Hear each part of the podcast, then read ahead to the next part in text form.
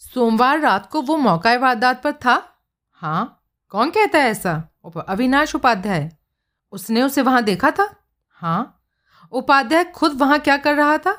अगर महज वहाँ मौजूदगी कत्ल का सबूत है तो उसके खिलाफ क्यों नहीं? क्योंकि उसके खिलाफ इस बात के अलावा और कुछ नहीं है कि वो वहाँ मौजूद था, जबकि कौशल के खिलाफ और भी बहुत कुछ है। उपाध्याय ने उसे घर में दाखिल होते देखा। ऐसा तो नहीं है।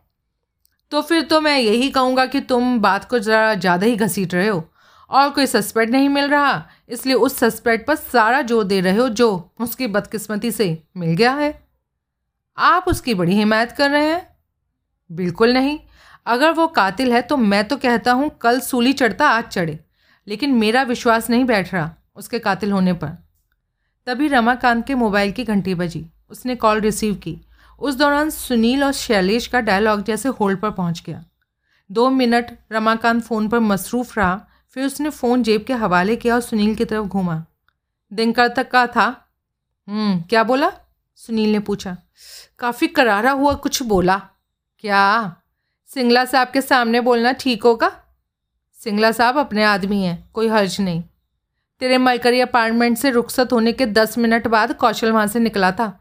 और एक टैक्सी पर सवार होकर मयूर कॉलोनी, फ्लोरा अपार्टमेंट्स पहुँचा था और वहाँ आगे तीसरी मंजिल पर फ्लैट 305 में गया था। वहाँ वो कोई एक घंटा ठहरा था, फिर वहाँ से निकलकर फिर एक टैक्सी पर सवार हुआ और हरनबी रोड पहुँचा था। वहाँ कृष्णा नदी के दो मंजिले पुल के दहाने पर उसने टैक्सी छोड़ दी और पैदल पुल में दाखिल हो गया। पुल के बीच में जाकर वो रुक गया और रेलिंग से टेक लगाकर खड़ा हो गया और अपनी जेब से एक पैकेट निकाला। और चुपचाप नदी में डाल दिया। कैसा पैकेट? अखबार में लिपटा डोरी से बंधा छोटा सा पैकेट।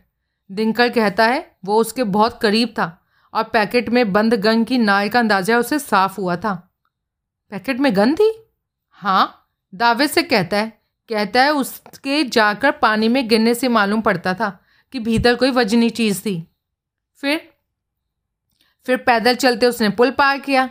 और इधर मुगल बाग वाली साइड से निकला, जहाँ से उसने टैक्सी पकड़ी और वापस घर लौट आया। दिनकल कहता है, तब से वो घर पर ही है। गुड। सुनील शैलेश की तरफ़ घूमा। अब क्या कहते हैं? शैलेश खामोश रहा। उसने बेचैनी से पहलू बदला। वो मयूर कॉलोनी फ्लोरा अपार्टमेंट्स क्यों गया? वहाँ कौन रहता है? मानसी मेहता रहती है, जो कि हत्या की रात को आपके ब्रदर की डेट थी, जो कौशल की मंगेतर बताई जाती है। ओह तो कुछ रमाकांत ने अभी बोला, उससे साफ़ जान पड़ता है कि गन मानसी मेहता के फ्लैट पर थी। वारदात के बाद ज़रूर शैलेश ने गन अपनी मंगेतर को सौंप दी होगी। लेकिन अब उसे लगा था कि गन वहाँ से बरामद नहीं होनी चाहिए थी। लिहाजा उसने उसे ले जाकर दरिया के हवाले कर दिया। वारदात के बाद क्यों? पहले क्यों नहीं? मतलब आप क्या कहना चाहते हैं? वारदात के लिए जिम्मेदार मानसी मेहता हो सकती है? गन अगर मानसी मेहता के पोजीशन में थी तो तुम्हारे पास ये जानने का कोई साधन नहीं कि वारदात से पहले थी या बाद में थी। अगर पहले थी तो वारदात उसने की हो सकती है। कातिल वो हो सकती है और कौशल सिर्फ़ अपनी मंगेतर को कवर कर रहा हो सकता है। आपकी बात में दम है, लेकिन कुछ ऐसे तथ्य सामने आए हैं जो लड़की को कातिल होने की ज़िम्मेदारी से मुक्त करते हैं। तुम कुछ भी कहो, मैं कौशल का तस्वुर बतौर कातिल नहीं कर पा रहा हूँ। लेकिन मानसी का तस्वुर आप कातिल के रूप में कर सकते हैं। अब क्या कहूँ? तुम्हारी बातों से तो लगता है कि अब कौशल गिरफ़्तार हुआ कि हुआ। मुमकिन है। पैकेट की जो खबर लगी, उसकी बाबत क्या करोगे? अगर सच में उसमें गन थी तो ये बात पुलिस की जानकारी में आनी चाहिए। गोताखोरों की सहायता से, मेटल डिटेक्टर्स की सहायता से वो पैकेट दरिया में से बरामद किया जा सकता है। पुलिस को खबर करोगे? फ़ौरन। एक नेक शहरी की तरह मेरा फ़र्ज़ है ऐसा करना। दूसरा, मेरा सस्पेंस भी तो तभी दूर होगा ना? पैकेट में गन थी या नहीं थी? Right okay I will get along now yes sir good day sir Shailesh इमारत में दाखिल हो गया। पैकेट की बात पर क्या कहता है? पीछे रमाकांत बोला, पुलिस को खबर करनी होगी। सुनील संजीदगी से बोला, पैकेट से गन ना निकली तो? कुछ तो निकलेगा। जिस चीज़ को डिस्पोज करने के लिए वो शख्स इतनी शिद्दत से दरिया के पुल पर गया उसकी कोई तो अहमियत होगी? हम्म, ये बात भी ठीक है। किसे खबर करेगा? मेरे ख्याल से तो प्रभुदयाल के घोड़े को ही करेगा। हाँ कब? अभी। सुनील ने मोबाइल निकालकर प्रभुदयाल को कॉल लगाई। सुनील बोल रहा हूँ सर। कॉल लगी तो वो बोला आपकी पसंद की खबर है इसलिए बिना टाइम वेस्ट के फ़ौरन फ़ोन किया है। क्या खबर है? सुनील ने उसे किशन नदी में विसर्जित पैकेट की बाबत बताया। लाइन पर खामोशी आ गई। हेलो? लाइन पर हो जनाब? हाँ हाँ। लगता है ये आदमी गिरफ़्तार होने को तड़प रहा है। पैकेट में से गन ही निकली तो? गन ही निकलेगी। ना निकली तो उसकी जगह जो भी निकलेगा, वो भी कम खतरनाक नहीं होगा। ठीक। अब रात के अंधेरे में तो इस बाबत कुछ नहीं किया जा सकता। जो होगा, सुबह ही होगा। तुम तो मेरी दिनकर से बात कराओ। रात नौ बजे तक मैं हेडक्वार्टर में ही हूँ। उसको बोलो, मेरे से आकर मिले। जो हुक्म माई बाप सुनील अर्जुन के साथ मयूर कॉलोनी और आगे फ्लोरा अपार्टमेंट्स पहुँचा। तैयार? सुनील बोला। पक्का? अर्जुन जोश से बोला। कर लेगा ना? बिल्कुल! खूबसूरत नौजवान लड़की के पीछे लगना है एंड मेरी गली का काम है। क्या? राइट अप माई एली, गुरुजी। ओह, उम्मीद ये है कि मेरे से निजात पाते ही वो घर से निकलेगी और किसी से मिलने कहीं पहुंचेगी। तूने उसके पीछे लग के यही पता लगाना है कि वो कहाँ पहुँची। हो सकता है कहीं जाने की जगह जहाँ जाना होगा वहाँ फ़ोन लगाए। हाँ हो सकता है ये भी। तुम एक रीज़नेबल टाइम तक उसके निकलने का इंतज़ार करना। ना निकले तो ठंडे ठंडे लौट आना। ठीक, मैं जाता हूँ। लिफ्ट द्वारा वो तीसरी मंजिल तक पहुँचा। उसने 305 की कॉल बेल बजाई। इस बार भीतर से कौन ना पूछा गया। दरवाज़ा खुला। चौखट पर मानसी प्रकट हुई। तुम फिर आ गए? सुनील पर निगाह पड़ते ही वो बोली एंजल फेस सुनील मुस्कुराता हुआ बोला, मैं गया वक्त तो नहीं, जो आ भी ना सकूँ। क्या चाहते हो? दो मिनट बात करना चाहता हूँ। तीन नहीं, चार नहीं, पाँच नहीं, बस दो मिनट। आओ थैंक यू पहले की तरह उसने सुनील को ड्राइंग रूम में बिठाया। योर टाइम स्टार्ट्स नाउ वो अपनी कलाई घड़ी पर निगाह डालती बोली। जाने जमा, सच में ही दो मिनट दोगी। Mister don't waste your time and mind आज कौशल साहब से मुलाकात हुई? हुई तो क्या? तुमसे मतलब? दोपहर से पहले हुई, एक घंटा चली। वो सक पकाई। उसने हैरानी से सुनील की तरफ़ देखा। जब आपका मंगेतर यहाँ से निकला था तो उसके पास एक छोटा सा पैकेट था। अखबार लपेट कर, सुतली से बाँध कर बनाया हुआ। तुम्हें कैसे मालूम? टाइम की शॉर्टेज है। मेरे पास सवाल करने का ही टाइम है। जवाब देने का नहीं। मेरा सवाल है, उस पैकेट में क्या था? मुझे ऐसे किसी पैकेट की कोई खबर नहीं। बराबर खबर है। ये भी मालूम है कि फसादी पैकेट था, जिसे कौशल ने ले जाकर दरिया में फेंका। मैं मांग करता हूँ जानने की कि उस पैकेट में क्या था। क्यों भाई? तुम तो कहते थे कि पत्रकार हो। तो इससे पाकिस्तान में बकरे के भाग का क्या रिश्ता है?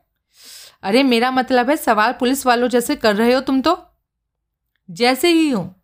शाहरुख की तरह मेरी भी दो आँखें दो कान हैं, नाक है, मुँह है तो मैं शाहरुख हो गया। टाइम वेस्ट कर रहे हो तुम। ना करने दीजिए, जवाब दीजिए। मैं उस बारे में कोई बात नहीं करना चाहती। आप जवाब नहीं देती तो मैं देता हूँ। तुम देते हो। हाँ तो दो। उस पैकेट में वो गन थी जिससे हिमेश सिंगला को शूट किया गया था। हाँ नॉनसेंस उसमें गन नहीं थी? नहीं थी। मेरा मतलब है? अरे, कौन सा पैकेट? वो झल्लाई। कब मैंने किसी पैकेट की हामी भरी? नहीं भरी तो अब भर दीजिए। Your time is up you murder weapon को डिस्पोज करना। Mister get out from my house and never come back again but no but go away this minute और और वॉट और I will call the police ठीक है, जाता हूँ। सुनील उठ खड़ा हुआ। अब गंग की बाबत पुलिस को ही जवाब दीजिएगा कि अब जा भी चुको। Okay sunshine thanks for nothing Sunil Blast के ऑफ़िस में पहुँचा। सुबह का वक्त था, इसलिए तब वहाँ पर ज़्यादा आवाजाही नहीं थी। वो रिसेप्शन से गुजरा तो रिसेप्शनिस्ट रेनू ने उसे पीछे से आवाज़ लगाई। जरा सुनो, सुनील ठिटका क्या है? इधर आओ जरा। सुनील काउंटर के पास उसके सामने जा खड़ा हुआ। आते जाते कोई राम सलाम करने में मुँह दुखता है? नहीं। तो फिर? तो राम सलाम राम सलाम रेणु अरे भाई, गुड मॉर्निंग बोलते हैं। मैं तो वही बोलने लगा था। तुमने बोला राम सलाम करना था। मैंने किया। खैर मॉर्निंग तो हुई। अब मेरी बात सुनो। सुनो। कोई मेरे को देखने आ रहा है? देखने आ रहा है? तू कोई अजूबा है? अरे, मिलने आ रहा है। कैसे? गले लग के? अरे भाई, पसंद करने आ रहा है। अच्छा अच्छा आइटम है तू। वॉट द हेल अरे, शादी ब्याह का मामला है। ओ तो यूँ बोलो ना, विवाह के अटूट बंधन में बंधने की तैयारी है। अभी आई बात समझ में? अब बोलो, सलाह दो, मैं पिंक लिपस्टिक लगा लूँ? ना ना, वो नौजवान लड़कियों को अच्छी लगती है। तो लाल? बिल्कुल नहीं, वो सेक्सी लड़कियों को अच्छी लगती है। तो फ्रोज़ी ना, वो सोफिस्टिकेटेड लड़कियों को अच्छी लगती है। तो कलरलेस लिप ग्लॉस नहीं ना, वो शरीफ शालीन लड़कियों को अच्छी लगती है। सत्यानाश हो तुम्हारा। दफ़ा हो जाओ यहाँ से। धूत भाव से हंसता सुनील वहाँ से आगे बढ़ा। वो जानता था रेनू को कोई देखने नहीं आ रहा था, इसलिए उसने उसे तपाने में कोई हर्ज नहीं समझा था वो जाकर अपने कैबिन में बैठा ही था कि शैलेश सिंगला के वहाँ कदम पड़े। उसके साथ एक नौजवान लड़की थी जो उम्र में पच्चीस के करीब की थी और जो जीन्स के साथ खुले कॉलर वाली शर्ट और लेडीज़ स्टाइल का कोट पहनी थी। आभा शुक्ला, हमारे फर्म में सेक्रेटरी है। बिराजी दोनों उसके सामने बैठ गए।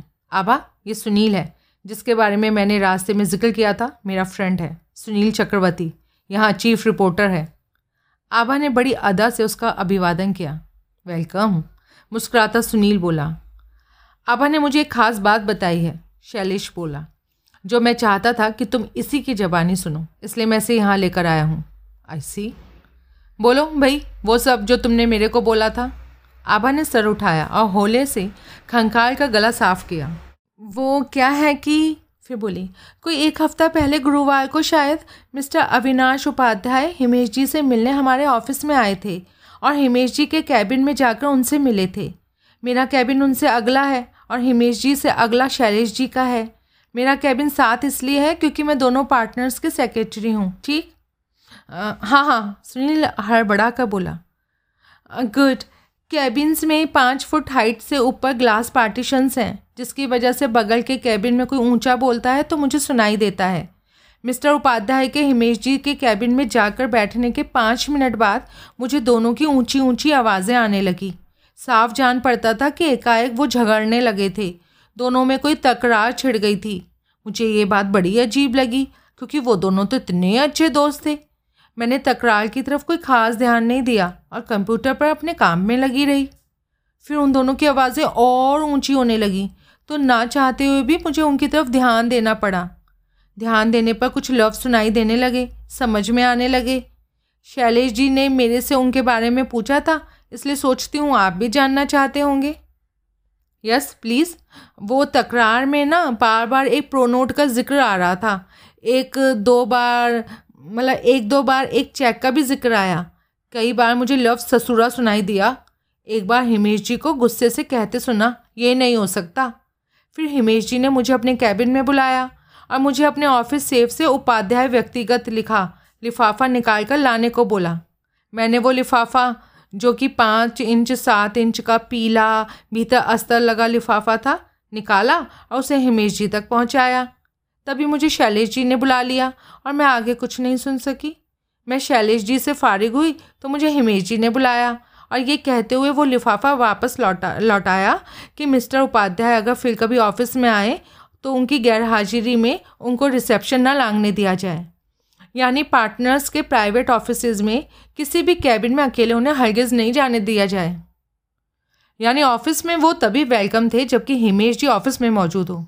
जी हाँ साथ में उन्होंने ये भी कहा कि वो पीला लिफाफा मैंने किसी भी सूरत में किसी को नहीं देना था। और बस, शैलेश ने अपने कोट की भीती जेब से एक लंबा पीला लिफाफा निकाला और उसे सुनील के सामने मेज पर उछाल दिया। ये है वो लिफाफा। सुनील ने लिफाफा उठा लिया और गौर से उसका मुआयना करने लगा। खोल के देखो। उसने लिफाफा खोला और भीतर के कागजात निकाल कर अपने सामने मेज़ पर फैलाए। वो तीन आइटम थे। एक पेड चेक की रंगीन फोटोकॉपी थी, जिस पर रकम दस लाख रुपए दर्ज थी। चेक अविनाश उपाध्याय के नाम था और उस पर हिमेश सिंगला के साइन थे। एक दस लाख रुपए का हिमेश सिंगला के नाम प्रोनोट था, जिस पर अविनाश उपाध्याय के साइन थे। एक अविनाश उपाध्याय का संक्षिप्त इकबालिया बयान था, जो कहता था कि चेक जाली था। चेक पर तारीख की जगह उसी साल की 11 सितंबर की तारीख दर्ज थी और प्रोनोट पर इकबालिया बयान पर दो दिन आगे की तारीख थी। प्रोनोट की अवधि नब्बे दिन की थी और वो अवधि बीते मंगलवार, चौदह तारीख को समाप्त होती थी, जो कत्ल की वारदात से अगला दिन था। कितनी ही देर गहन विचार पूर्ण मुद्रा बनाए सुनील ने उन कागजों का मुआयना किया। मैं इनकी फ़ोटोकॉपी रख सकता हूँ? उसने शैलेश से पूछा। तुम इन्हें ही रख सकते हो? शैलेश बोला। लेकिन ये बताओ, तुम इससे समझे क्या हो? अभी तो कुछ कहना मुहाल है। खास कुछ समझ में आएगा तो खबर करूँगा। ठीक है। करना फिर। अब वो उठ खड़ा हुआ। दोनों वहाँ से विदा हो गए। उनके निगाह से ओझल होते ही सुनील ने शैलेश सिंगला का मोबाइल बजाया। शैलेश जी, जरा एक मिनट वापस आइए, अकेले। चेहरे पर उलझन के भाव ले शैलेश सिंगला उल्टे पाँव लौटा। एक मिनट बैठिए प्लीज़, सुनील बोला। शैलेश वापस अपनी खाली की कुर्सी पर बैठा। आभा शुक्ला, आपकी सेक्रेटरी बहुत खूबसूरत है। तो शैलेश के माथे पर बल पड़े।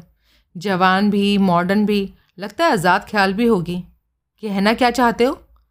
आप जुदा मिजाज के आदमी हैं, लेकिन हिमेश की बाबत क्या कहते हैं? उसका आबा से अफेयर हो सकता था। शैलेश हकबकाया सा उसका मुँह देखने लगा। क्या बड़ी बात है? सुनील स्वर में बोला। जैसा उसका मिजाज था, जैसा उसका लाइफ था, इसमें क्या बड़ी बात है? भाई, ऐसा कुछ था तो यकीन जानो मुझे इसकी बिल्कुल भी भनक नहीं लगी थी। हाइपोथेटिकली बताइए हो सकता था। उसने हिचकिचाते हुए सहमति में सहिलाया अविनाश उपाध्याय ऑफ़िस में अक्सर आता जाता था? हाँ काम से। हमेशा नहीं, ऐसे भी आ जाता था। लिंक रोड से गुजर रहा था, सोचा मिलता चलूँ की तर्ज पर। हिमेश की गैर हाजिरी में उसे कौन एंटरटेन करता था? आप? नहीं भाई, मैं इतना मिलनसार बिल्कुल भी नहीं हूँ। वक्त बर्बादी वाले काम मुझे बिल्कुल पसंद नहीं। तो? आबा के पास बैठता था हिमेश के इंतज़ार में? हिमेश आ जाता था तो मिल लेता था। नहीं तो चला जाता था। ये पक्का है कि हिमेश के लिए आता था, आभा के लिए नहीं। क्या? उसका आभा से अफेयर हो सकता है। क्या बात करते हो? वो बीवी से बेजार आदमी है। My wife does not understand me वाली किस्म का। आपकी सेक्रेटरी चंचल पर्वती की मेल अटेंशन की शौकीन वाली जान पड़ती है। क्या कहते हैं? भाई, मुझे तो कोई संभावना नहीं जान पड़ती, लेकिन जैसा तुम बात कर रहे हो, वैसे हो सकता है कुछ हो दोनों के बीच में। God knows okay thank you वो चला गया। तभी अर्जुन ने वहाँ कदम रखा। क्या हुआ अकल? उस पर निगाह पड़ते ही सुनील बोला, क्या हुआ? कुछ भी ना हुआ। ठंड में मिट्टी खराब हुई बस। अर्जुन निराश भाव से बोला, ना निकली घर से? सच बताऊँ? हाँ और क्या झूठ बोलेगा मेरे से? गुरुजी, आपके इंतज़ाम में नुक्स था। वो एक जने का काम था ही नहीं। दो घंटे फ्रंट में इंतज़ार करने के बाद मुझे सूझा था कि पिछवाड़े से भी तो कोई रास्ता हो सकता था। था, बराबर था, खुला दरबार था। उतना ही आम रास्ता था जितना कि फ्रंट वाला था। हो सकता है पिछवाड़े के रास्ते वो कहीं गई हो और लौट आई हो और मेरे को खबर ही नहीं लगी हो। मैं फ्रंट से उसकी खिड़कियों से रोशनी देख ही बहलता रहा कि घर में है, घर में है। तीन घंटे बाद लौटा मैं वहाँ से। रो क्यों रहा है? एक बार सख्त ड्यूटी करनी पड़ गई तो नानी याद आ गई। नाना भी याद आ गया। अब कम से कम ओवर टाइम तो लगवा देना। अच्छा अच्छा फूट। क्या पता उसने फ़ोन से ही काम चला लिया हो, निकलने का इरादा ही ना किया हो। अब चला जाए यहाँ से। बड़बड़ाता हुआ वो चला गया। सुनील पुलिस हेडक्वार्टर पहुँचा। इंस्पेक्टर प्रभुदयाल से मिला। फिर आ गए।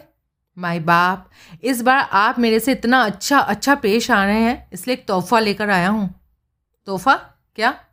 सुनील ने शैलेश सिंगला से मिले कागजात उसके सामने रखे और उनकी पृष्ठभूमि की कहानी का खाका खींचा। हाँ तो? प्रभु दया बोला तो? तो पूछ रहे हैं बंदा नवाज़ हाँ भाई, क्या है ये? ये एक प्राइवेट डील के डॉक्यूमेंट्स हैं, जो कि मकतूर और अविनाश उपाध्याय में हुआ। बस, और क्या? चेक फोर्स्ड है। तो भी क्या हुआ? उनकी आपसदारी की बात है? ऐसा आप इसलिए कह रहे हैं क्योंकि बतौर कातिल आदित्य कौशल पर आपका कुछ ज़्यादा ही विश्वास बन गया है। उसके खिलाफ सबूत है। तलाश करेंगे तो उपाध्याय के खिलाफ भी निकल आएँगे। देखेंगे। पहले वो तो देखिए जो अभी दिख रहा है। क्या? अरे, मैं एक प्राइम मर्डर सस्पेक्ट प्लेट में सजाकर आपकी नज़र कर रहा हूँ। Murder suspect. अविनाश उपाध्याय। और कौन? उसने मक, उसने मकतूल के जाली साइन करके अपने नाम दस लाख का फोर्ज्ड चेक तैयार किया और तहरीरी तौर पर अपने जुर्म का इकबाल किया। दोनों डॉक्यूमेंट्स आपके सामने हैं। तीसरा डॉक्यूमेंट फोर्ज अमाउंट का प्रोनोट है, जो कि उसने रकम लौटाने के वादे के तौर पर साइन किया। वो प्रोनोट को ड्यू डेट पर ऑनर करके ना दिखाता तो क्या होता? मकतूल उसे गिरफ़्तार करा देता। वो फौजरी के जुर्म में अंदर जाता कम से कम तीन साल के लिए। इससे ज़्यादा मुखर कत्ल का उद्देश्य और क्या हो सकता है? हम्म उपाध्याय को जेल हो जाने से मकतूल का पैसा वसूल नहीं होता था। इस वजह से उसने उपाध्याय को टाइम दिया। उससे नब्बे दिन में मैच्योर होने वाला प्रोनोट लिखवा लिया। पिछले हफ़्ते उपाध्याय मकतूल के ऑफ़िस में जाकर उससे मिला, जहाँ दोनों में तकरार हुई, जिसमें चेक का भी ज़िक्र आया। उपाध्याय शायद प्रोनोट की मैच्योरिटी की तारीख बढ़वाना चाहता था, जिसका जवाब मकतूल ने यह कह के दिया कि ये नहीं हो सकता। दो दिन बाद हिमेश का कत्ल हो गया। प्रो नोट की म्याद ख़त्म होने से पहले कत्ल हो गया। क्यों हो गया? क्योंकि उपाध्याय के पास रकम लौटाने के साधन नहीं थे। अब इसमें यह बात जोड़िए कि कत्ल के वक्त के आसपास उपाध्याय की मकतूल के घर के सामने हाजिरी स्थापित होती है। उसके गुनाह को ये बात भी अंडरलाइन करती है कि कत्ल के वक्त के आसपास मौका वारदात पर अपनी हाजिरी को उसने छुपा के रखा और उस छुपाव को मज़बूत करने के लिए एक गैराज ओनर को हज़ार रुपए की रिश्वत देकर अपनी कार, काली एम्बेसडर छुपा दी। बात खुल जाने पर अपनी जो सफ़ाई दी कि मकतूल से मिलने आया था, घर पर नहीं था, इसलिए उसने इंतज़ार में बात तराश करके करने के लिए निकल पड़ा और फिर बिना मिले लौट पड़ा। वो आप खुद देख लीजिए कि कितनी लचर है। हम्म। फिर कहता है कि झेरी जाता, रास्ते में रुक गया, क्योंकि किसी से मिलने का ख्याल आ गया था। आधी रात कौन सा वक्त होता है मिलने का? प्रभु दयाल ने सहमति में सही लाया और सबसे बड़ी बात ये कि उसने अपना गुना दूसरे पर सरकाने की कोशिश की। बोल दिया कि उसने आधी रात को आदित्य कौशल को मकतूल के घर के करीब देखा था। उस शख्स के पास तगड़ा उद्देश्य था, मौका था। क्या नहीं था? हथियार नहीं था। आपको क्या मालूम? अभी तक उससे कुछ सवाल हुआ कि उससे, उसके पास अलाय कत्ल जैसी कोई गन थी या नहीं थी? गन पर याद आया। दरिया से कुछ बरामद हुआ? अभी नहीं। अभी नहीं? गोताखेर, गोताखोर देर से मिला, फिर एक ही मिला। ओह, अब लाख रुपए का सवाल ये है माए बाप, कि क्या अभी भी आपकी नज़र इनायत आदित्य कौशल पर ही होंगी? अभी भी उसे ही गिरफ़्तार करेंगे? अभी नहीं। उसकी गिरफ्तारी को थोड़ी देर के लिए मुलतवी समझो। अभी हम उस पर खाली वॉच करेंगे। और उपाध्याय, तलब करते हैं। अभी राजनगर में ही है। उसके यहाँ के ठिकाने की खबर है? नहीं? आपके पड़ोस में ही है। Mayfair tower church road Mughal Bagh studio apartment अभी यहाँ पहुँचा समझो। उसने फ़ोन को अपने करीब घसीटा और किसी को अविनाश उपाध्याय की बाबत निर्देश जारी किए। सर, आप चाहें तो एक काम और कर सकते हैं। सुनील बोला, क्या?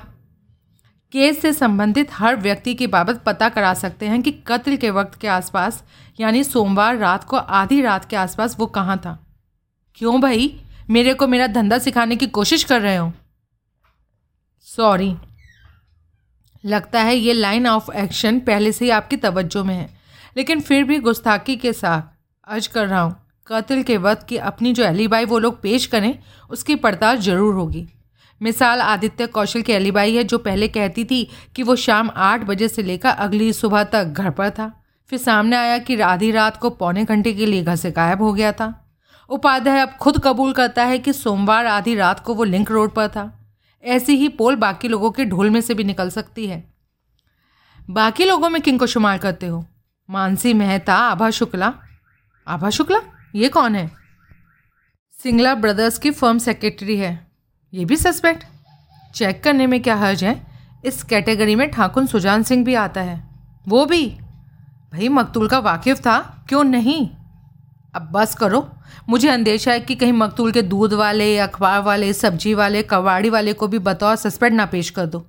इतनी ऊँची उड़ान अखबार वाले उड़ सकते हैं। पुलिस वाले नहीं। सुनील हंसा। बॉस आज कोई चाय कॉफ़ी नहीं पूछी? प्रभुदयाल ने हक बका कर सुनील की तरफ़ देखा। सुनील निर्दोष भाव से मुस्कुराया। क्या पियोगे, चाय या coffee? चॉफ़ी। I mean coffee. Prabhudayal ने कॉफ़ी का ऑर्डर जारी किया। इन पेपर्स की, प्रभुदयाल बोला, मैं फ़ोटो कॉपी रखना चाहता हूँ। ये है ही फ़ोटो कॉपी सुनील बोला। कलर्ड रख लीजिए ओरिजिनल मेरे पास है। ठीक है। सुनील ज़्यादा से ज़्यादा देर वहाँ रुकना चाहता था, क्योंकि मेफेयर टावर पुलिस हेडक्वार्टर से करीबी था, और वो चाहता था कि उपाध्याय उसकी मौजूदगी में वहाँ पहुँच जाता ऐसा ही हुआ। वो कॉफ़ी के मिडल में था, जबकि एक हवलदार के साथ अविनाश उपाध्याय ने भीतर कदम रखा। हवलदार उपाध्याय को छोड़कर सैल्यूट मारकर वहाँ से रुखसत हो गया। आइए, विराजिए प्रभुदया बोला थैंक यू वो सुनील के बगल में एक कुर्सी पर बैठ गया। प्रभुदयाल ने सुनील की तरफ़ देखकर कुछ कहने को मुँह खोला, लेकिन कॉफ़ी अभी समाप्त ना हुई पाकर ख्याल बदल लिया। कैसे याद किया, इंस्पेक्टर साहब? उपाध्याय बोला। आपसे कुछ पूछताछ करनी है। कीजिए, बंदा हाजिर है। ये डॉक्यूमेंट्स देखिए। प्रभुदयाल ने पीले लिफाफे के तीनों डॉक्यूमेंट अलग अलग अगल बगल उसके सामने रख दिए। उपाध्याय ने बारी बारी तीनों पर निगाह डाली। सुनील ने नोट किया कि ऐसा करते समय उसके चेहरे के भाव तत्काल बदले, जिन्हें छुपाने का उसने भरसक प्रयत्न करने लगा। क्या कहते हैं इनके बारे में? प्रभुदयाल अपलक उसे देखता बोला, जो आप कहें, मैं नहीं कहूँ, जो आप कहें। आपने कहना है, बल्कि सफ़ाई देनी है। प्लीज़ एक्सप्लेन योर सेल्फ मैं सिगरेट पी सकता हूँ? पीजिए। Thank you. उसने अपना पैकेट निकाला। सुनील ने नोट किया कि सिगरेट सुलगाते वक्त उसके हाथ काँप रहे थे। उसकी देखा देखी उसने भी अपना लकी स्ट्राइक का पैकेट निकाला और एक सिगरेट सुलगा लिया। कत्ल का मामला है, प्रभु दयाल सख्ती से बोला। आपको खुद अपनी ऐसी किसी लाइबिलिटी का ज़िक्र करना चाहिए था। हर बात ज़िक्र के काबिल नहीं होती, वो दबे स्वर में बोला। अब तो कीजिए, अब तो बात खुल गई है। अच्छी बात है, करता हूँ, इंस्पेक्टर साहब। मैं माली दुश्वारियों का सताया हुआ आदमी हूँ। पैसे की खातिर मैंने धनवान बीवी से शादी की थी। और शादी के बाद पता लगा था कि पैसे पर ससुर का मुकम्मल कंट्रोल था। बाजरिया बीवी पैसा आ रहा था। इस उम्मीद में मैं कर्जाई भी हो गया था और समझता था कि शादी के बाद कर्जे चुकता करने की पोजीशन में आ जाऊँगा। शादी के बाद पता चला कि माल पर कब्जा ससुर का था और वो बीवी को उतना ही पैसा देता था जो रोज़मर्रा की ज़रूरतें पूरा करने के लिए दरकार होता था। मैंने ससुर से माली इमदाद की बात उठाई तो जवाब में ईंट मारा इनकार मिला। शादी मैंने अपनी मर्ज़ी से की थी, जिसमें ऐसी कोई शर्त नहीं थी कि वो मेरा फाइनेंसर बनेगा। कुछ महीनों पहले ऐसा इतफाक़ हुआ कि ससुर का कुछ पैसा, दस लाख रुपया, मेरे हाथ लग गया, जिसे मैंने अपनी ज़रूरतों पर खर्च कर दिया। ससुर को जब इस बात की खबर लगी तो वो आग बबूला हो उठा और पूरी रकम की वापसी की मांग करने लगा। बीवी भी बाप की बाप की तरह से बोलने लगी और गिला करने लगी। मुझे शर्मिंदा करने लगी कि क्यों मैंने ऐसी हरकत की थी। ऐसे माहौल में हिमेश सिंगला का एक ब्लैंक चेक मेरे हाथ में आ गया। मैंने उस पर अपना नाम लिखा, दस लाख की रकम भरी, उस पर हिमेश के जाली साइन बनाए और चेक कैश करवा लिया। यूँ ससुर का खड़ा किया, अपना संकट तो मैंने टाल लिया, लेकिन बाद में मैंने ये बात हिमेश को भी बता दी। मेरे सच बोलने की वजह से हिमेश ने मेरा लिहाज तो किया और उस फ्रॉड पर कोई एक्शन न लेने का मुझे आश्वासन दिया। बशर्ते कि मैं नब्बे दिन में उसकी रकम लौटा देता। ये सारी कहानी है, इंस्पेक्टर साहब। पिछले हफ़्ते जो आप में और मकतूल में तकरार हुई थी, उसका यही मुद्दा था। हाँ क्या बात थी? मैंने उसको बोला था कि ड्यू डेट पर मैं प्रोनोट को ऑनर करने की स्थिति में नहीं था। इस बात से वो भड़क गया। तकरार छिड़ गई। पेमेंट वक्त पर हासिल करने की उसने ज़िद की? हाँ बोला पेमेंट की तारीख आगे बढ़ाई जाती। ये नहीं हो सकता था। फिर? तब तो मैं उठकर चला आया लेकिन रात को मैंने उसके घर जाने का फ़ैसला किया। मैंने सोचा ऑफ़िस का माहौल ऑफिशियल होता था घर का माहौल पर्सनल अनौपचारिक होता था। घर पर शायद वो मान जाता।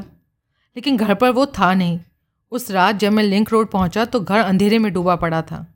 हम्म, प्रो नोट के साथ कोई सिक्योरिटी होती है? सुनील बोला। आपकी कोई सिक्योरिटी थी? नहीं वो मेरा दोस्त था। इस मामले में उसने दोस्त का लिहाज किया था। मेरे से सिक्योरिटी की शर्त नहीं रखी थी। उसे कैसे मालूम था कि आप वो रकम लौटाने की स्थिति में थे? नब्बे दिन बाद रकम लौटाने की स्थिति में होंगे? पता नहीं, मेरे ख्याल से सोचता था कि मैं बाजरिया बीवी ससुर से रकम हासिल कर सकता था। आई सी फिर मेरा इकबालिया बयान भी तो था, वो कौन सा किसी सिक्योरिटी से कम था? ठीक। आपने, प्रभुदयाल ने वार्तालाप का सूत्र वापस अपने हाथ में लिया। कत्ल नहीं किया। नहीं किया? वो ज़िंदा रहता तो आप जेल में जा सकते थे। सर, एक बार की तकरार से मैं पस्त नहीं हुआ था। हिमेश मेरा दोस्त था। मुझे उम्मीद थी कि वो मेरा लिहाज करता। ना करता तो? करता, सर, ज़रूर करता। आपका मतलब है आपकी दुश्वारी का। पिछले हफ़्ते की तकरार का कत्ल से कोई रिश्ता नहीं। कोई रिश्ता नहीं। ठीक है, जा सकते हैं। थैंक यू चैन की मील लंबी सांस लेता उपाध्याय उठ खड़ा हुआ। लेकिन कहीं गायब ना हो जाइएगा। प्रभु दयाल ने चेतावनी दी। पुलिस को उपलब्ध रहिएगा, राजनगर में रहिएगा। Sure, sir. प्रभु दयाल का अभिवादन करके सुनील पर उड़ती निगाह डाल के वो विदा हो गया। क्या कहते हो? आप बताइए, सर, सुनील अदब से बोला। सिक्योरिटी की बात कैसे सूझी? हिमेश बिजनेसमैन था, जो अपने बिज़नेस सेंस को यारी पर कुर्बान नहीं कर सकता था। उसने ऐसा करना होता तो उसके और उपाध्याय के बीच सब कुछ जुबानी होता। यानी ना कन्फेशन होता, ना प्रोनोट होता। इसी बात सूझा कि जब प्रोनोट था तो सिक्योरिटी भी होनी चाहिए थी। ज़ाहिर है कि हिमेश की दिलचस्पी अपना पैसा वापस वापस हासिल करने में होती, ना कि हिमेश को जेल भिजवाने में। उसने ऐसा करना होता तो प्रोनोट की इकबालिया बयान की नौबत ही ना आती। पहले एफ़ एफ़ आर आई होती और उपाध्याय हिरासत में होता। इस लिहाज से सोचा जाए तो ये बहुत मुमकिन जान पड़ता है कि मकतूल प्रोनोट की म्याद बढ़ा देता। बाद में भी उपाध्याय के पास पैसा कहाँ से आता? वो बाद की बात है। हो सकता है बीवी पिघल जाती या वो अपने ससुर को या मतलब अपने पिता को पिघला लेती। बहरहाल एक और कोशिश करने के लिए उपाध्याय का मकतूल के घर जाना बनता था। रिपोर्टर साहब, अपनी ही बात के खिलाफ जा रहे हो। भूल रहे हो? तुम उसको प्राइम सस्पेक्ट का दर्जा देकर हटे हो। तब मैंने उपाध्याय की बात नहीं सुनी थी। तब सिक्योरिटी की बात नहीं उठी थी। सिक्योरिटी को कुछ ज़्यादा ही भज रहे हो तुम? क्योंकि सिक्योरिटी मुझे सुझाती है कि डील की बैकग्राउंड में कोई तीसरा शख्स है, जिसका रोल सिक्योरिटी में बराबर का है। कोई तीसरा शख्स है, जिसको उपाध्याय प्रोटेक्ट कर रहा है, और इसी वजह से उसने तकरार की कथा ना छेड़ी। तकरार की बाबत कुछ भी नहीं बोला। अब ये तीसरा शख्स आन टपका। प्रभुदयाल असंतोषपूर्ण भाव से बड़बड़ाया कोई बड़ी बात नहीं है कि वही आखिर कत्ल की घुंडी खोले। तभी दरवाज़ा खुला और सब इंस्पेक्टर बंसल ने वहाँ कदम रखा। सर, पैकेट मिल गया। वो उत्तेजित भाव से बोला, जो गोता खोर ने नदिया से बरामद किया, वो वाला? प्रभुदया बोला, जी हाँ। क्या निकला? गन। कौन सी? सर, पॉइंट पैंतालीस कैलिबर कोल्ट, ऑटोमेटिक। कहाँ है? ठहरो। वो सुनील की तरफ़ घुमा। काफ़ी हो गई रिपोर्टर साहब? जी जी हाँ थैंक यू निकल लो। जी, पर वो गंग की बात, उससे पहले अक्लमंद को इशारा। गेट अलॉन्ग ओके कॉफ़ी के लिए फिर से शुक्रिया। प्रभुदयाल का अभिवादन करके वो वहाँ से रुखसत हुआ। वो अभी फ़र्स्ट फ्लोर के कॉरिडोर में ही था कि उसके मोबाइल की घंटी बजी। उसने कॉल रिसीव की। सुनील जी? हाँ?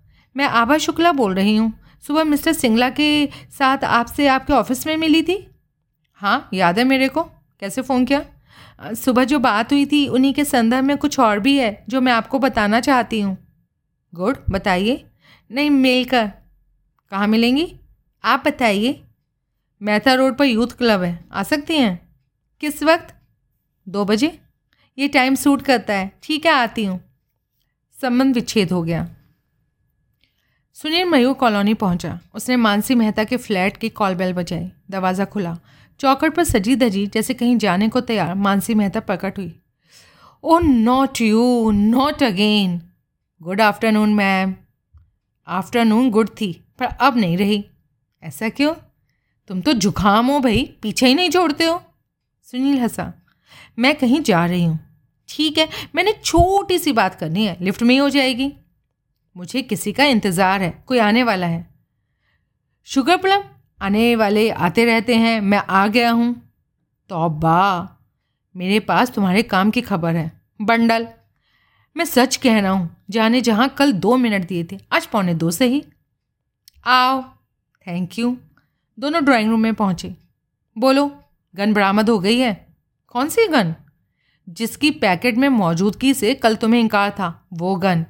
वो उस पैकेट में थी जो तुम्हारे बॉयफ्रेंड ने ले जाकर दरिया में फेंका था। वो पैकेट दरिया में से निकाला जा चुका है और उसमें से गन बरामद की जा चुकी है।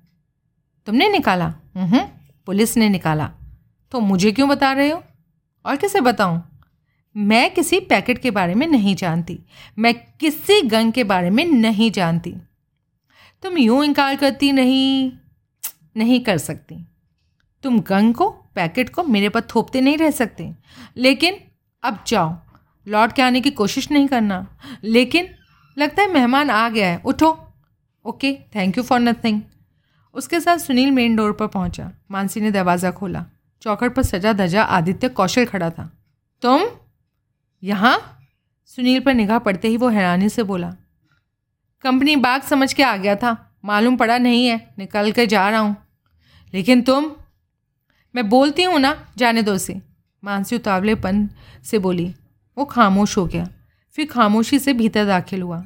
सुनील ने बाहर कदम रखा तो मानसी ने उसके पीछे भड़ाक से दरवाज़ा बंद किया। सुनील ने लिफ्ट की तरफ़ चंद कदम बढ़ाए, फिर दबे पाँव वापस लौटा।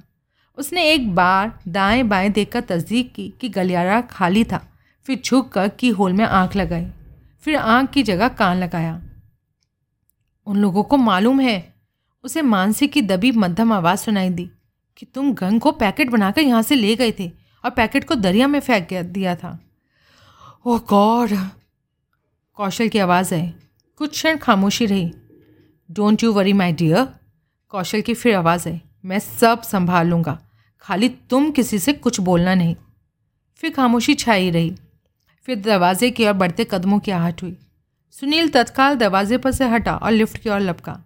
लिफ्ट उस फ्लोर पर नहीं थी। उसने कॉल कॉल बटन दबाया और बार बार पीछे देखता हुआ प्रतीक्षा करने लगा। तभी कौशल और मानसी भी वहाँ पहुँच गए। अभी तुम यहीं हो? मानसी हैरानी से बोली। जुखाम बोला ना, जल्दी कैसे चला जाता? हेल! तीनों इकट्ठे लिफ्ट में सवार हुए। मैडम तो सुनती नहीं, मुँह नहीं खोलने देती। इसलिए सर को बोलता हूँ। सुनील बोला। गन वाले पैकेट की कथा कोई भी सुनेगा तो यही कहेगा कि तुम कातिल हो। और माशूक को इस हकीकत की खबर है। What the hell what the bloody hell Kaushal झल्लाया। Sunil मुस्कुराया। कोई बात याद नहीं रख सकते? सुनील की भवें उठी। भूल गए? कल मैंने तुमसे क्या कहा था? क्या कहा था? Don't mess with me I repeat don't mess with me Sunil Hansa. Don't laugh damn you तभी लिफ्ट नीचे पहुँची। Goodbye dearest goodbye honey pot Sunil लंबे डग भरता, उनसे पहले वहाँ से रुखसत हो गया। दो बजने में अभी दस मिनट बाकी थे, जबकि सुनील यूथ क्लब पहुँचा। रमाकांत ऑफ़िस में लैपटॉप के हवाले था। आ भाई काका बल्ली, मैं तुझे याद ही कर रहा था। तू अपना आना कंटिन्यू रख, मैं लैपटॉप बंद कर देता हूँ। सुनील उसके सामने कुर्सी पर बैठ गया। लैपटॉप में ना मैं अपना भविष्य देख रहा था। रोज़ देखते हो। कभी कबा टीवी चैनलों पर तो लाइव आता है ना भविष्य दर्शन? वो भी देखते हो? टीवी खुला हो, दिखाई दे जाए तो देखता हूँ। पिछले शनिवार शीशी दस हज़ार साढ़े आठ श्री महाकमंडलेश्वर सर्वसंपन्न ऋषि उर्फ़ डल्लू राम जी ने तुला राशि के लिए कहा, जो कि मैं हूँ। कहा कि फ़ील्ड वर्क शुभ था। मैं कार पर यहाँ से निकला तो मोड़ पर एक्सीडेंट हो गया। फ़ौरन मैंने महाराज जी को फ़ोन खटकाया। तो जानते हो क्या जवाब मिला? क्या? काल कुंभ राशि थी और उसके लिए उस शनिवार की भविष्यवाणी थी कि गैराज से यानी अपने घर से बाहर ना निकले। हाँ, क्या कहने? दो राशियाँ क्लैश कर गई ना इसलिए नतीजा उलट हुआ। हम्म। महाराज डल्लू राम जी सर्वज्ञानी कहते हैं हर राशि का कुछ मतलब होता है। अब देख तेरे जन्म का साल उन्नीस सौ इक्यासी है यही है ना? हाँ। बकौल डल्लू राम जी एक का मतलब है अकेला, जो कि तू है। नौ होल होते हैं हाफ़ गोल्फ उसमें।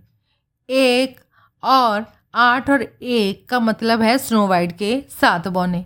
इसलिए सामूहिक नतीजा ये निकलता है कि हमारे आधे गोल्फ फोर्स गैर शादीशुदा बॉनों से भरे पड़े हैं। लानत। रमाकांत धूर्त भाव से हंसा। मैंने डल्लू राम जी से सवाल किया, क्या हम भविष्य में झाँक सकते हैं? जानते हैं क्या जवाब मिला? क्या? झाँक सकते हैं। अच्छा कैसे? देख, माँ सदके भूत के लिए वर्तमान भविष्य है, ठीक? हाँ ठीक। भविष्य के लिए वर्तमान भूत है, ठीक? हाँ ठीक। इसका मतलब ये हुआ कि वर्तमान भूत भी है, भविष्य भी है। लिहाजा हम भूत को जानते हैं और भविष्य को भी जानते हैं। अब बस करो यार, स्वामी रमाकांत जी। रमाकांत हंसा, फिर संजीदा हुआ। कैसे आया? किसी से यहाँ मिलना है? किससे? सुनील ने बताया। उसकी कथा भी कर। सुनील ने वो भी किया। बल्ले भाई, इस लिहाज से तो उपाध्याय कत्ल का कौशल से बड़ा कैंडिडेट जान पड़ता है। हाँ जान तो पड़ता है। इसकी बाबत मेरे पास भी है कुछ बताने को। क्या? पता लगा है, नौत शोल की ये शख्स जानी मानी हस्ती है, खुफिया जुआ घर चलाने की वजह से। हो सकता है। बहरहाल, उधर ओल्ड टाउनशिप में इसके काफ़ी चर्चे हैं। पाँच साल पहले गायत्री नाम की रईस जादी से शादी की थी। जिसमें उसको धोखा ये हुआ कि रईस वो ना निकली, बाप निकला। यानी नावे की नकेल बाप के हाथ में थी। मिस्टर माला माल बाप निकला, बेटी नहीं। अब ये बात पुरानी हो गई है। फिर नोटिस में आई, इसलिए मैंने दोहरा दी। और और नई बात उपाध्याय का अफेयर है। अच्छा अफेयर है? हाँ कम से कम एक बहन जी का पता तो चला है, जो किसकी ज़िंदगी में है, जो यहाँ राजनगर में ही रहती है। नाम सुनीता बख्शी। उम्र पैंतीस के करीब डिवोर्सी है राजनगर में उसका पता है एच थ्री ओब्लिक चौदह सनातन रोड। ये औरत से उपाध्याय का अफेयर है? पक्का कन्फर्म्ड ये काफ़ी काम की जानकारी निकाल ली है बड़े बापा जी। थैंक यू बोल चुका कि अभी बोलेगा। बोल चुका, फिर बोलता हूँ। थैंक यू सर तभी आभा शुक्ला ने वहाँ कदम रखा। सुनील ने उसका परिचय रमाकांत से कराया। रमाकांत, ये आभा शुक्ला है। सिंगला एंड सिंगला में बॉसेस की सेक्रेटरी पर्चा प्रारंभ करके अत्यंत प्रसन्नता हुई, सोन्यो, रमाकांत बोला। आभा, ये रमाकांत मल्होत्रा है, इस क्लब के मालिक और मेरे परम मित्र। तुम इनके सामने निसंकोच बात कर सकती हो। अच्छा? हाँ कुछ मुझे बोलना या इनको बोलना, समझो एक ही बात है। अब बोलो क्या बात है? वो क्या है कि सुबह मिस्टर सिंगला साथ थे ना तो इसलिए मैं फ्रीली नहीं बोल पाई थी। एक बात इतनी गोपनीय है कि उसके मेरे ज़रिए खुल जाने से ना मेरी नौकरी खतरे में पड़ सकती है। ऐसी कोई बात यहाँ से बाहर नहीं जाएगी। मुझे तुमसे यही उम्मीद थी। सुबह जब मैंने शैलेश जी के, उनके भाई और उपाध्याय में हुई तकरार की बात बताई थी ना तो उन्होंने फ़ौरन कहा था कि मुझे चलकर ये बात था ये बात आपको बतानी चाहिए थी। लेकिन आपके ऑफ़िस के रास्ते में उन्होंने मुझे राय दी। कि इस कहानी का एक हिस्सा मुझे ज़िक्र से बाहर रखना चाहिए था। क्यों? क्योंकि उसका केस से कोई रिश्ता नहीं था ना, और वो आपको कंफ्यूज कर सकता था। मैंने तब तो उनकी बात मान ली, लेकिन ऑफ़िस लौट कर मुझे लगा कि हिमेश जी की मौत एक गंभीर मसला था। उससे कोई भी बात छुपाई नहीं जानी चाहिए थी। नतीजन मैंने आपको फ़ोन किया। अब बात का केस से कोई रिश्ता है तो मेरे पर इल्ज़ाम नहीं आएगा ना कि मैंने कोई बात छुपा कर रखी। बात क्या थी? बताती हूँ। उस तकरार वाले दिन जब हिमेश जी ने मेरे से ऑफ़िस सेफ़ में पीला लिफाफा मंगवाया था तो एक और भी आइटम थी जो उन्होंने मुझे लाने को कहा था। क्या? एक पैकेट चौकोर, भारी, उस पर भी उपाध्याय व्यक्तिगत लिखा था। अब हकीकत ये है कि हिमेश जी में और अविनाश उपाध्याय में असल तकरार उस पैकेट को लेकर हुई थी। आज सुबह मेरे पास लाने के जब आपने ऑफ़िस सेफ़ से पीला लिफाफा निकाला था तो क्या वो चौक और पैकेट तब भी सेफ़ में था? नहीं, पहले वो वहाँ था, लेकिन आज सुबह नहीं था, क्योंकि सोमवार को कत्ल वाले दिन हिमेश जी वो पैकेट घर ले गए थे। और बस पैकेट के बारे में बताने की जहमत का बहुत बहुत शुक्रिया। आभा जी, अब जबकि आप यहाँ हैं तो एक आध सवाल पूछने की इजाज़त दीजिए। क्या पूछना चाहते हैं? भाइयों की कैसी बनती थी? आपका मतलब है हिमेश जी और शैलेश जी की? हाँ। बहुत ख़ास तो नहीं बनती थी। दोनों के मिजाज जुदा थे। हिमेश जी तो खुश मिजाज आदमी नहीं कहा जा सकता उनको। बहुत सम्रांत भी नहीं कहा जा सकता था। किसी को मालूम ना होता था कि दोनों भाई हैं और सगे हैं। लगता ही नहीं था। बिज़नेस से ताल्लुक़ रखने, रखती तकरीबन हर बात पर उनमें मतभेद होता था। और इतना शक करते थे दोनों एक दूसरे पर। बिजनेसमैन में कोई असाधारण बात तो नहीं है। मिजाज जुदा हों तो टकराव होना स्वाभाविक होता है। बाय द वे ये शक वाली बात उजागर कैसे होती थी? एक दूसरे की निगाह भी नहीं करते थे। सीधे लफ्ज़ों में कहूँ तो जासूसी करते थे। दोनों के ऑफ़िस कैबिन्स के बीच में कॉमन पार्टीशन थी। दोनों ये भापने की कोशिश करते रहते थे कि दूसरी तरफ़ क्या हो रहा था। मैं दोनों की सेक्रेटरी थी ना, इसलिए उनकी ऐसी हरकतें अक्सर नोट करती थी। कई बार तो एक जना दूसरे की बाबत मेरे से ही सवाल करने लगता था। कमाल है आपको एतराज़ नहीं होता था। एतराज़ कैसा? मालिकान का हुक्म होता था तो मैं बजाती थी। आखिरी मौका कब था जब आपने उनमें से किसी को दूसरे की ऐसी सूंघ लेने की कोशिश करते देखा था? सोमवार को ही जो कि हिमेश जी का ज़िंदगी का आखिरी दिन था। शैलेश जी को भाई के कैबिन की ऐसी सूंघ ले, लेते देखा था। हिमेश जी से कोई औरत मिलने आई हुई थी। और शैलेश जी जानने के उत्सुक थे कि भीतर क्या चल रहा था। ये दोपहर बाद की बात है। उस रोज़ हिमेश जी जल्दी घर चले गए थे। चार बजे से काफ़ी पहले, उस औरत के जाने के कोई घंट, आधे घंटे बाद। शाम को वो औरत फिर लौट के आई थी, लेकिन तब तक हिमेश जी कब के वहाँ से जा चुके थे? कौन थी वो औरत? मुझे नहीं मालूम। जब वो पहले फिर आई थी तो मैंने उसे रिसीव किया था, लेकिन उसने मुझे अपना नाम नहीं बताया था। उम्र कितनी होगी उस औरत की? यही कोई पैंतीस के करीब? उसका हुलिया बयान कर सकती हैं? उसने किया। जो कोई ख़ास मददगार साबित ना हुआ। और कोई बात? उसने इनकार में सह हिलाया। आप कुछ पियेंगी? नहीं, अब मैं जाऊँगी। ऑफ़िस से ज़्यादा देर की गैर हाजिरी ठीक नहीं होगी ना? लंच का टाइम है कुछ? मैं लंच करके आई थी। अच्छा एक मिनट तो बैठिए। वो वापस कुर्सी पर बैठी। प्रश्न सूचक भाव से उसकी भव्य उठी। मैं आपसे कुछ मदद चाहता हूँ, सुनील बोला। कैसी मदद? उसका ताल्लुक फर्म की आर्थिक स्थिति से है। दोनों पार्टनर एक दूसरे पर शक करते थे। इससे मुझे हिंट मिलता है कि फर्म की आर्थिक स्थिति डावाडोल थी। और वो बात भी आपसी अविश्वास की वजह थी। आप इस बाबत कुछ जानती हैं? नहीं। लेकिन चाहे तो जान तो सकती हैं ना? बॉस लोगों के प्राइवेट सेक्रेटरी से कहाँ कहीं कुछ छुपता है? मैंने फर्म की फाइनेंशियल हेल्थ की तरफ़ कभी कोई तवज्जो नहीं दी। चाहें तो आप दे सकती हैं। पता नहीं। मेरे ख्याल से आप चाहें तो फर्म से ताल्लुक़ रखती कोई भी बात जान सकती हैं। ऐसा करना गलत होगा। आप चाहती हैं कि कातिल पकड़ा जाए और अपने के की सज़ा चाहे। चाहती हूँ, दिल से चाहती हूँ चाहती हूँ कि जल्द से जल्द ऐसा हो। तो मदद कीजिए ना। ये सोच के मदद कीजिए कि यूँ आप कातिल को पकड़वाने में योगदान दे रही हैं। ठीक है, देखती हूँ मैं क्या कर सकती हूँ। अब चलूँ? ओह yes thanks for the visit जो कुछ मैंने बोला ना आपको, उसे सीक्रेट रखना। ज़रूर। और आगे भी आप जो बोलेंगी फर्म की फाइनेंशियल हेल्थ के बारे में, वो भी सीक्रेट रहेगा। My solemn word for it thank you वो चली गई। काका बल्ली, मुझे मालूम है वो औरत कौन थी। अंदाज़ा तो मुझे भी है। तुझे अंदाज़ा है? मुझे तो यकीनी तौर पर मालूम है। कौन थी?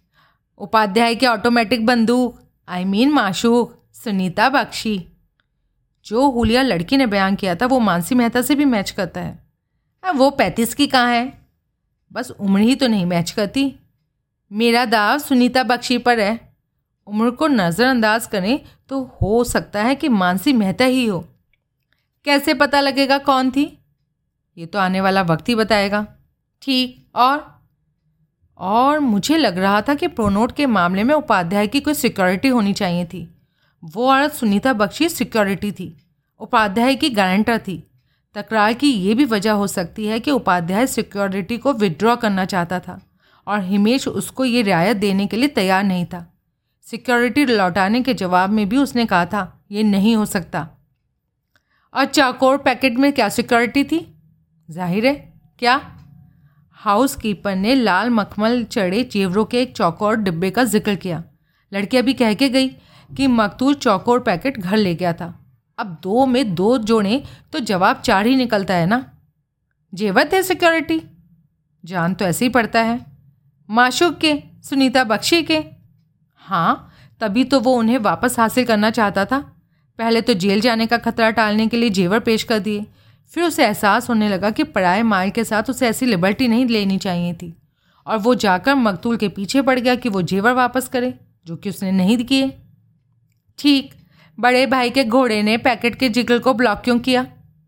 एक ही वजह सोचती है। क्या? पैकेट का कत्ल से कोई रिश्ता था और शैलेश यकीनी तौर से इस बात से वाकिफ था। इस लिहाज से तो उसको कत्ल की कोई वाकफियत होनी चाहिए। इसके बिना तो वो कैसे फैसला कर सकता था कि पैकेट का कत्ल से कोई रिश्ता था या नहीं था? ठीक यही शक उपजाऊ बातें हैं। कुछ जानता तो ज़रूर हो सकता है वो उसी जानकारी की बिना पर उसने इस बात पर ज़ोर दिया कि आदित्य कौशल बेगुनाह था। दूसरे, उसी ने मेरी तवज्जो अविनाश उपाध्याय की तरफ़ दिलाई थी। अगर जेवरों के संदर्भ में तू बड़े भाई से बात करे ना तो कैसा रहे? सोचूँगा मैं इस बारे में। शाम को सुनील जिम खाना क्लब पहुँचा, जहाँ की उसने शैलेश सिंगला को मौजूद पाया। आओ, वो बोला, कैसे आए? आप इसे मिलने आया? बैठो। थैंक यू ड्रिंक लोगे? आप क्या ले रहे हैं? Glenfiddich. I have the same with water Sunil को ड्रिंक सर्व हुआ। दोनों ने चीयर्स बोला।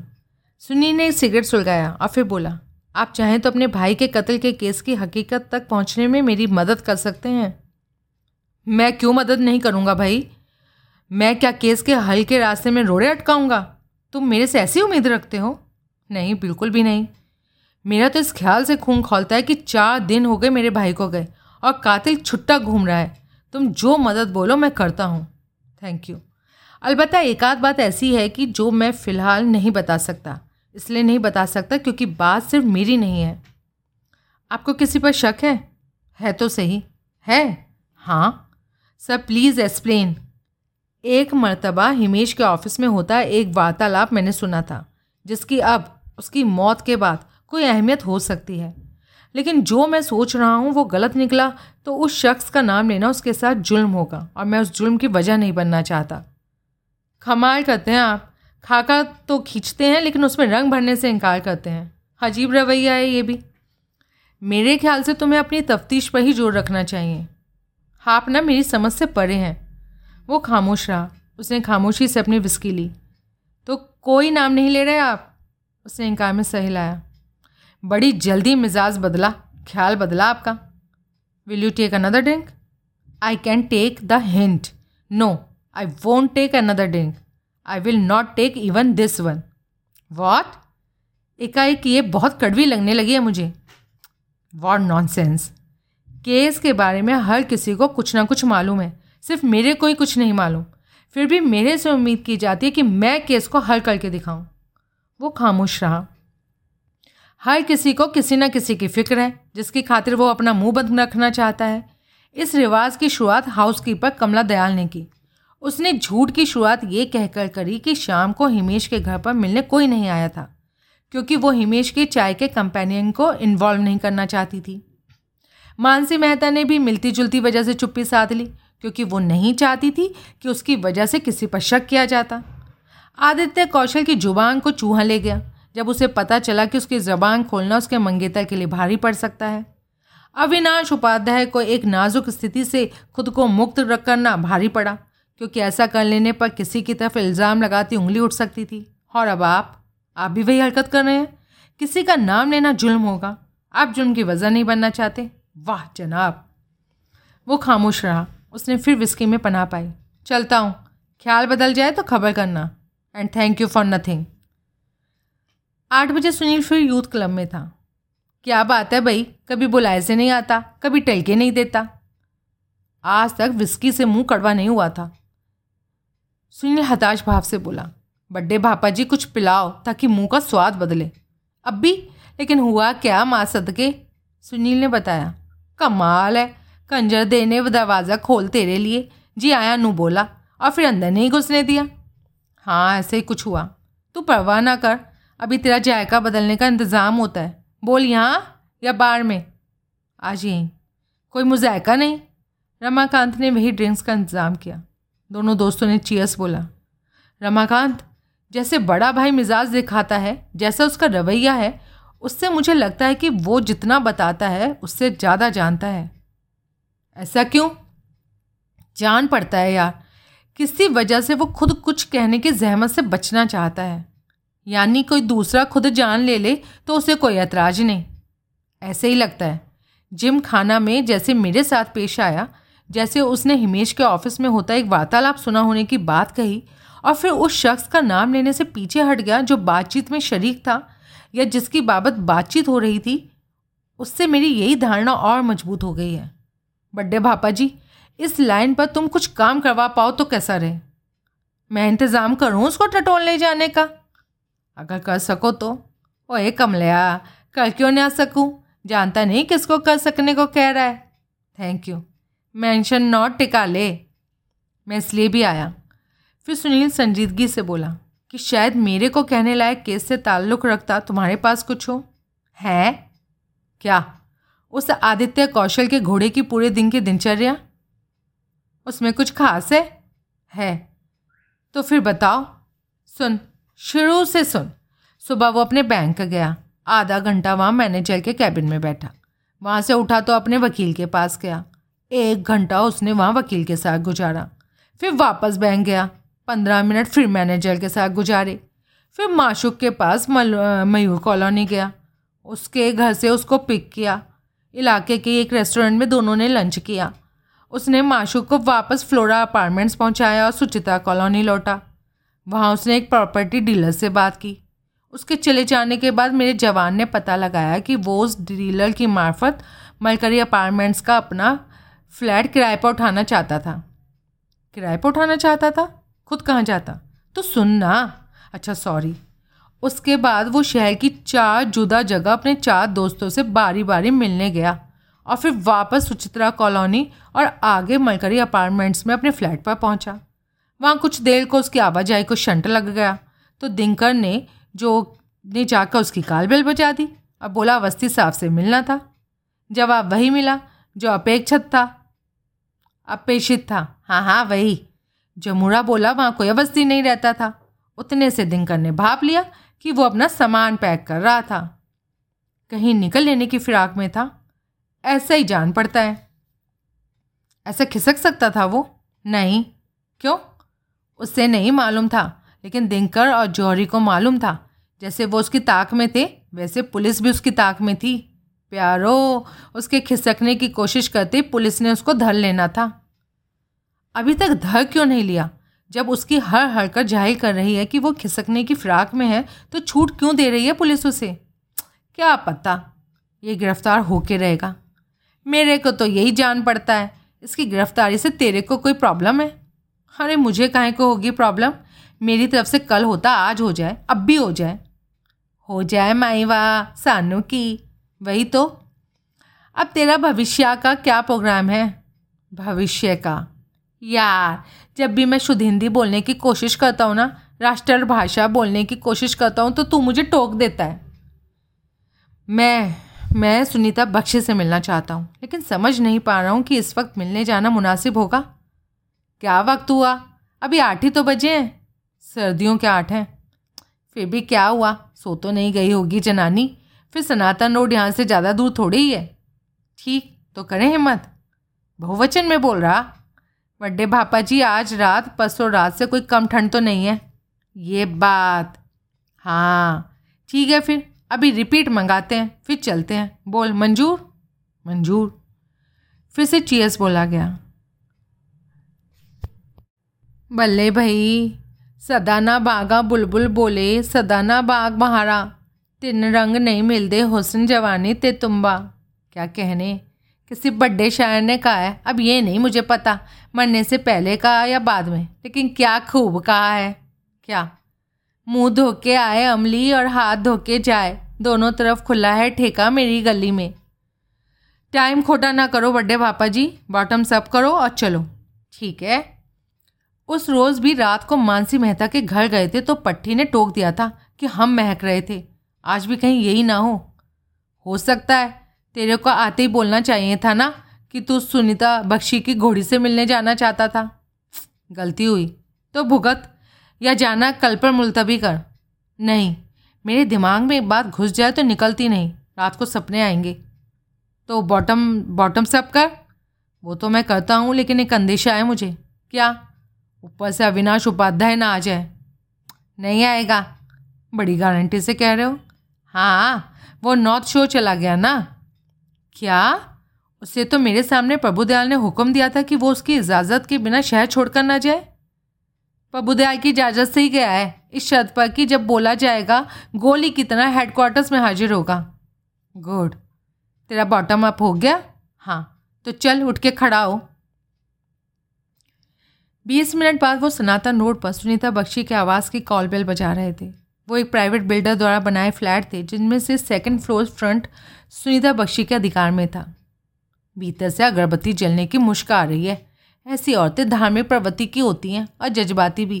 तेरा काम बनेगा, काका बल्ली। दरवाज़ा खुला। वो एक खुले खुले हाथ पाँव वाली लंबी ऊँची औरत निकली, जो उम्र में पैंतीस से काफ़ी कम जान पड़ती थी। उसके नैन नक्श तीखे थे, निगाह पहनी थी और सियाह काले बाल खुले थे। इस घड़ी वो एक रेशमी कुर्ता और जीन्स पहने थी और उसके भरे भरे जिस्म की हिलडुल से लगता था कि कुर्ते के नीचे कुछ नहीं पहनी थी। सुनीता जी? सुनील अदब से बोला हाँ मैं Sunil Sunil Chakravarti chief reporter Blast. ये मेरे सहयोगी रमाकांत। क्या चाहते हैं? आपसे दो मिनट बात करना चाहते हैं। किस बाबत? बोलूँगा ना। आइए। उसने उन्हें फर्नीचर के गोदाम जैसे ड्राइंग रूम में बिठाया। आती हूँ। वो किचन में चली गई। देखा मायावी? फैशना सडीनू पीछे रमाकांत फुसफुसाया। वो एक ट्रे के साथ वापस लौटी जिसमें पानी से भरे दो गिलास रखे थे। सुनील ने गिलास लिया। आप लीजिए। पानी नीट नहीं पीते जी। रमाकांत। हला हला। रमाकांत ने गिलास ले लिया। अब बोलो। वो सुनील से बोली। आप सिंगला मर्डर से वाकिफ़ हैं? वो मर्डर जो सोमवार को लिंक रोड पर हुआ था। हाँ वाकिफ़ हूँ, लेकिन उतना ही जितना कोई अखबार पढ़कर या टीवी देखकर हो सकता है। होना तो ज़्यादा चाहिए। क्यों भला? क्योंकि अविनाश उपाध्याय का भी उसमें दखल है। वो कौन है? आपको नहीं मालूम? नहीं। देखिए, मकतूल हिमेश सिंगला का बड़ा भाई शैलेश सिंगला मेरा दोस्त है। इस वजह से हिमेश भी मेरा वाकिफ़ था। अविनाश उपाध्याय हिमेश का दोस्त था। वो आपका करीबी है। इस लिहाज से क्या हम सब दोस्त नहीं हुए? मेरा करीब मेरा करीबी? हाँ इनकार करने से क्या फ़ायदा? जो बात स्थापित है उससे इनकार करने से क्या फ़ायदा? हम्म, बहकी बहकी बातें कर रहे हो। आपको ऐसा लगता है? हाँ क्योंकि you are drunk no madam I have taken a couple but am I am not drunk दोनों अवस्थाओं में फ़र्क होता है। पिए होना और नशे में होना एक ही बात नहीं होती। पिए तो यूँ कह रहे हो जैसे कोई सौगात हो। अब मैं भी कुछ अर्ज़ करूँ सोन्यो? क्या कहना चाहते हो? किसी बड़े शायर ने कहा है, मरने से पहले कहा या बाद में ये तो नहीं मालूम। आपके वास्ते गुनाह नहीं। हम पिए तो सबाब बनती है। सौ गमों को निचोड़ने के बाद एक बूंद शराब बनती है। क्या कहने? बहुत शायर मिजाज लोग हो भाई आप। शराब को महिमा मंडित करते हो? जी, अपना अपना तरीका होता है दिल बहलाने का। हमारी पसंद तुम्बा, आपकी पसंद ठोको। क्या? कुछ नहीं। मैडम, बात कुछ और हो रही थी। क्या? बात मिस्टर उपाध्याय की हो रही थी। वो बहुत दूरदर्शी, बहुत सूझबूझ वाले प्राणी हैं, जो आपको इस मर्डर अफेयर से बाहर रखना चाहते हैं। लेकिन कुछ ऐसी बातें हैं जिनकी वजह से उनकी ये कोशिश नामुमकिन नहीं तो मुश्किल ज़रूर हो गई है। अब सबके हित की बात यह है कि आप मेरे चंद सवालों का जवाब दें। उसने बेचैनी से पहलू बदला। क्या जानना चाहते हैं? जब केस से वाकिफ़ हो तो तुम्हें मालूम होना चाहिए कि रात अविनाश राजनगर में नहीं था। वो झेरी से अगली सुबह लौटा था। आपको इस बाबत कुछ खामा ख्याली है। शायद ये बात आपकी जानकारी में नहीं आई कि उसकी कार, काली एम्बेसडर, उस रात मकतूल के घर के सामने खड़ी देखी गई थी। वो अविनाश की कार नहीं थी। वो अविनाश की कार जैसी कार थी जो उस रात वहाँ खड़ी देखी गई थी। ऐसा कौन बोला? खुद अविनाश बोला और उसने मेरे से झूठ बोला नहीं हो सकता। आप ऐसा समझती हैं? मैं ऐसा जानती हूँ। क्योंकि जिसके साथ दिली लगाव होता है ना, उसकी बात पर यकीन लाना ही पड़ता है, नो? लगाव से तुम्हारा क्या मतलब है? Love affair, ma'am? नॉनसेंस हम तो ठीक से दोस्त भी नहीं, इतना ज़्यादा नहीं जानती मैं अविनाश को। कितना जानती हैं? इतना कि उसकी किसी ज़रूरत के मद्देनज़र उसे ऑबलाइज कर सकती हैं। उसके किसी बिज़नेस डील में खुद कोई रोल अदा कर सकती हैं। किससे बिज़नेस डील हद प्राण हिमेश सिंगला से? मेरा हिमेश सिंगला से बिज़नेस डील आपका नहीं। प्लीज़ बात की तरफ़ तवज्जो दीजिए। अविनाश उपाध्याय का हिमेश सिंगला से बिज़नेस डील जिसमें आपका रोल जामिंग का था। जो उपाध्याय का मजबूरी का डील था, और मजबूरी में ही जिसमें उसको आपको लपेटना पड़ा था। कौन कहता है? कहता है कोई। आप बोलिए ये बात सच है या नहीं। तुम्हें ये बात कैसे मालूम पड़ी? आप सवाल बहुत पूछती हैं, जवाब कम देती हैं। वो खामोश रही। मैडम, मैं आपको कुछ जताने नहीं आया। आपसे कुछ जानने आया हूँ। अपने अज्ञान को आपके ज्ञान के प्रकाश से आलोकित करने आया हूँ। बातें बढ़िया करते हो। हाँ मुझे आता क्या है? तो क्या कहती हैं आप? मैं जामिन क्यों बनूँगी? अविनाश का कोई डील हुआ भी है तो मेरा उससे क्या संबंध? आपका ऐसे किसी डील में कोई दखल नहीं जो कभी उपाध्याय और मकतूल के बीच हुआ हो? नहीं। जो बात स्थापित हो सकती है, उसकी बाबत इनकार कैसे चलेगा, मैडम? करो स्थापित। मैडम, ये बात स्थापित है कि अविनाश उपाध्याय ने मकतूल के नकली साइकिल के दस लाख रुपए का एक जाली चेक तैयार किया और उसे कैश कराकर दस लाख रुपए की रकम कब्जाई आपको खबर है इस बात की? है। अविनाश मेरे से कुछ नहीं छुपाता।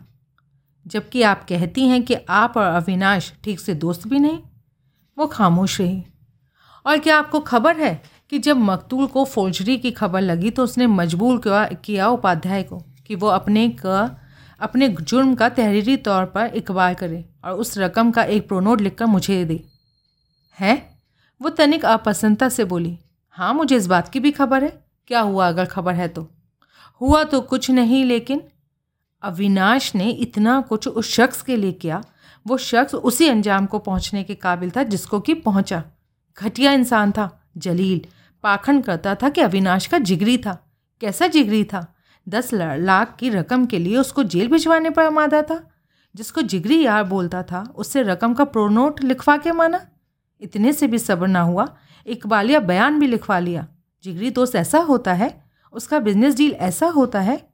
सब फरेब था, खटिया, हिकारत के काबिल, साला कुत्ता। वो हाफने लगी। अब वो कोई सम्रांत महिला नहीं लग रही थी, कोई झगड़ालू औरत लग रही थी। दैट्स टू बैड सुनील फरमाइशी हमदर्दी भरे स्वर में बोला, जो बीता, उसका मैं फिर भी बुरा ना मानती, अगरचे कि उसने सिक्योरिटी की मांग ना की होती।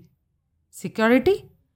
उसने यूँ होठ काटे जैसे गुस्से में जो उसके मुँह से निकल गया था, उसका उसे अफसोस था। कैसी सिक्योरिटी उसने उत्तर नहीं दिया।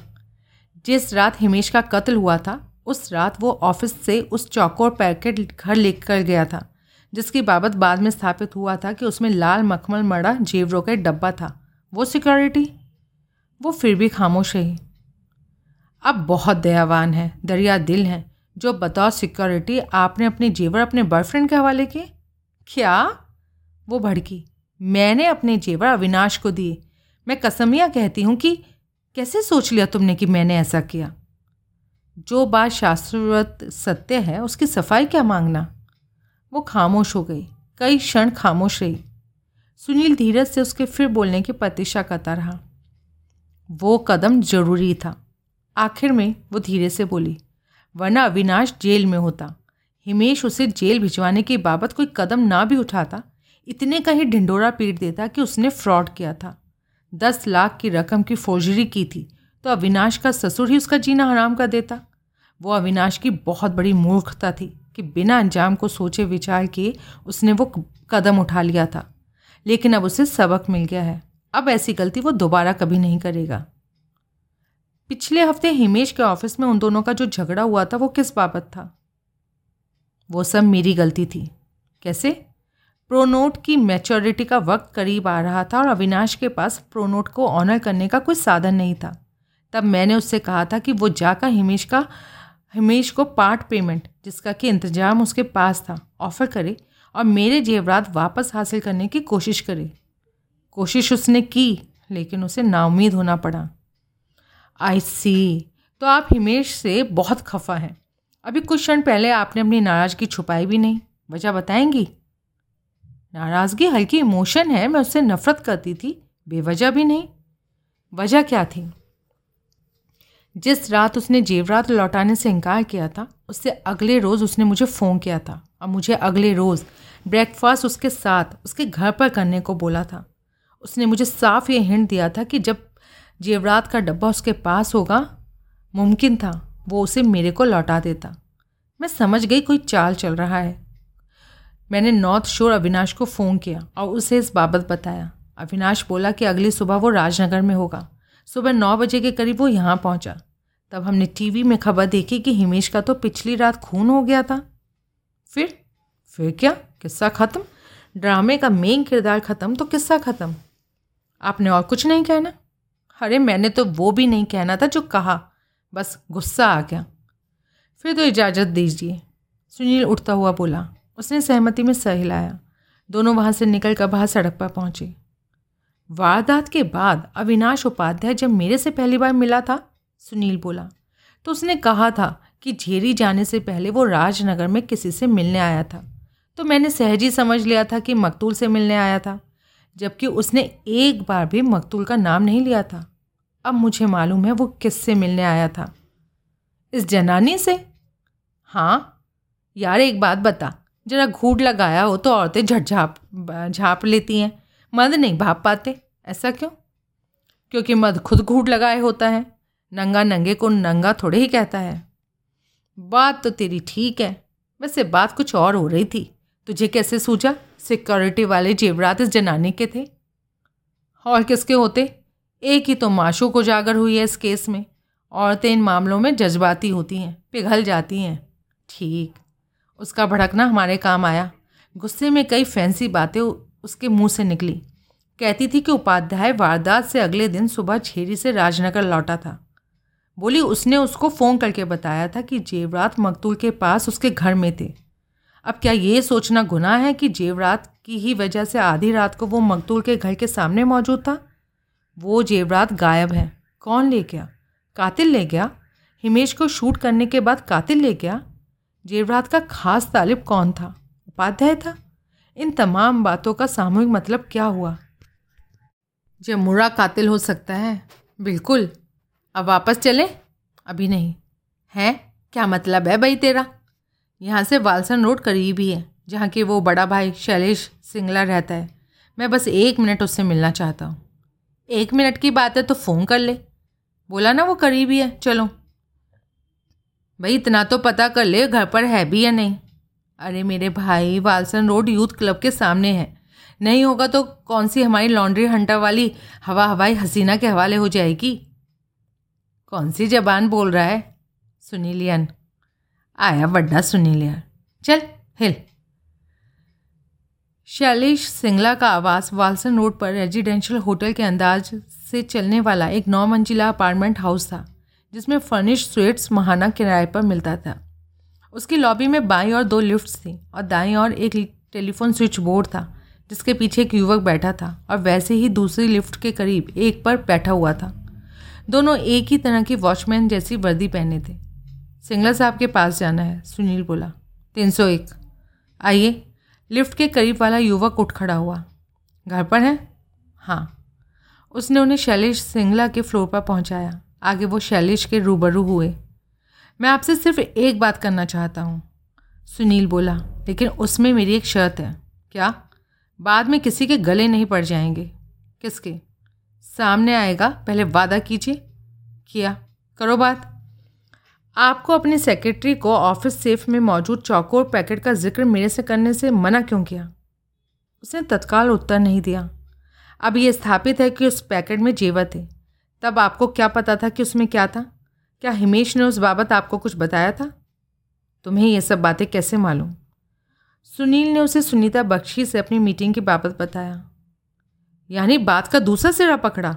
शैलेश बोला हाँ फिर भी कहा मैं किसी के गले ना पड़ जाऊँ? इसलिए कि आप सोच सकते हैं कि मुझे आपके सेक्रेटरी ने कुछ बताया। उसने नहीं बताया? नहीं, अब जवाब दीजिए। हिमेश ने मेरे से गलत बयानी की थी। उसने मुझे कभी नहीं बताया था कि वो जेवराज सिक्योरिटी के तौर पर उसके पास थे। उसने कहा था कि सुनील बख्शी ने कहीं बाहर जाना था और पीछे सुरक्षित रखने के लिए वो जेवर उसने अविनाश उपाध्याय को सौंपे।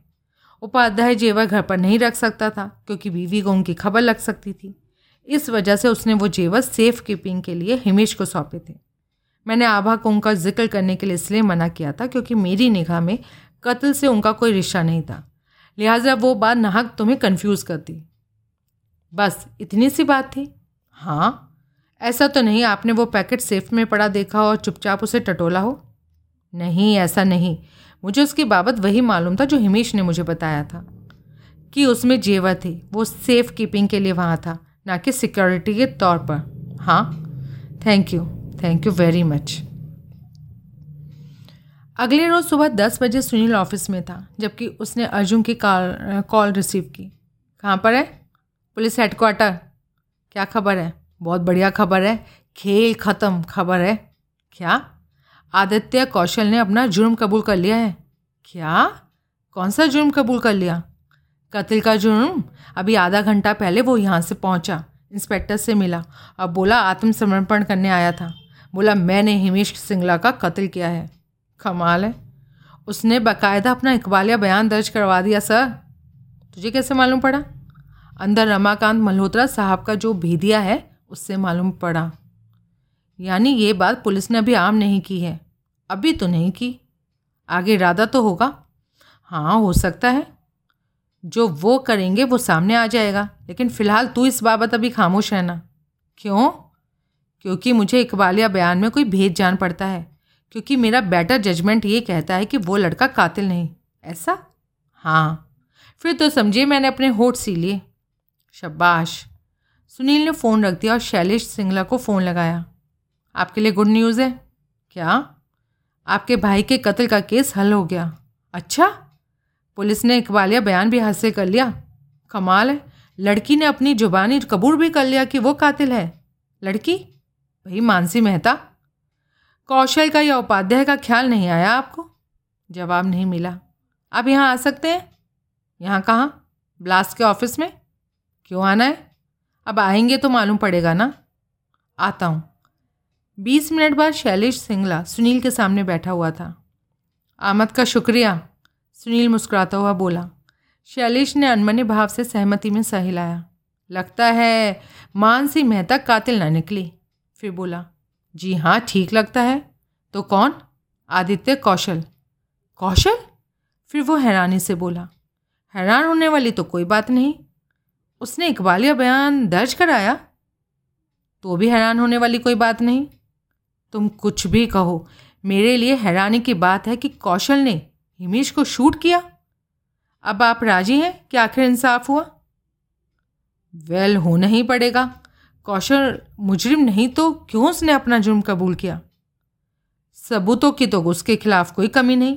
कन्फेशन और नो कन्फेशन। पुलिस उसको गिरफ़्तार करने को बस तैयार ही थी। बयान के पीछे कोई और वजह हो सकती है। और क्या वजह? गुनहगार होने के अलावा कोई वजह? हाँ। शायद हो, इस वजह से हो कि पहले पुलिस मानसी मेहता को ही गुनहगार मानकर चल रही थी। शायद कौशल ने हीरो बनने की कोशिश की हो और इस वजह से उसकी बल अपने सर ले लियो। कौशल को ये बात मालूम थी कि पुलिस मानसी के बारे में क्या सोचती थी। अब मेरे ख्याल से तो नहीं। तो उसकी खातिर गुनाह कबूल करने का क्या मतलब? किसी तरह मालूम पड़ गया होगा या मानसी ने कुछ बताया होगा? आखिर वो उसकी गर्लफ्रेंड थी मंगेतर थी ऐसे ताल्लुकात में सब साझा होता है। कोई दूसरे की खातिर खुद सूली चढ़ने को तैयार हो जाए यकीन नहीं आता। फिल्मी बात जान पड़ती है। असल ज़िंदगी में कोई शख्स कैसे ऐसी देवांगी के हवाले हो सकता है? आप सुझाइए कोई वजह कि क्यों कौशल शहीद हो रहा है? हम्म, पागलपन के सिवाय। जहालत के सिवाय मेरे को तो कोई वजह नहीं सोचती बिल्कुल ही ऐसी बात तो नहीं है। है तो बहुत उसके खिलाफ।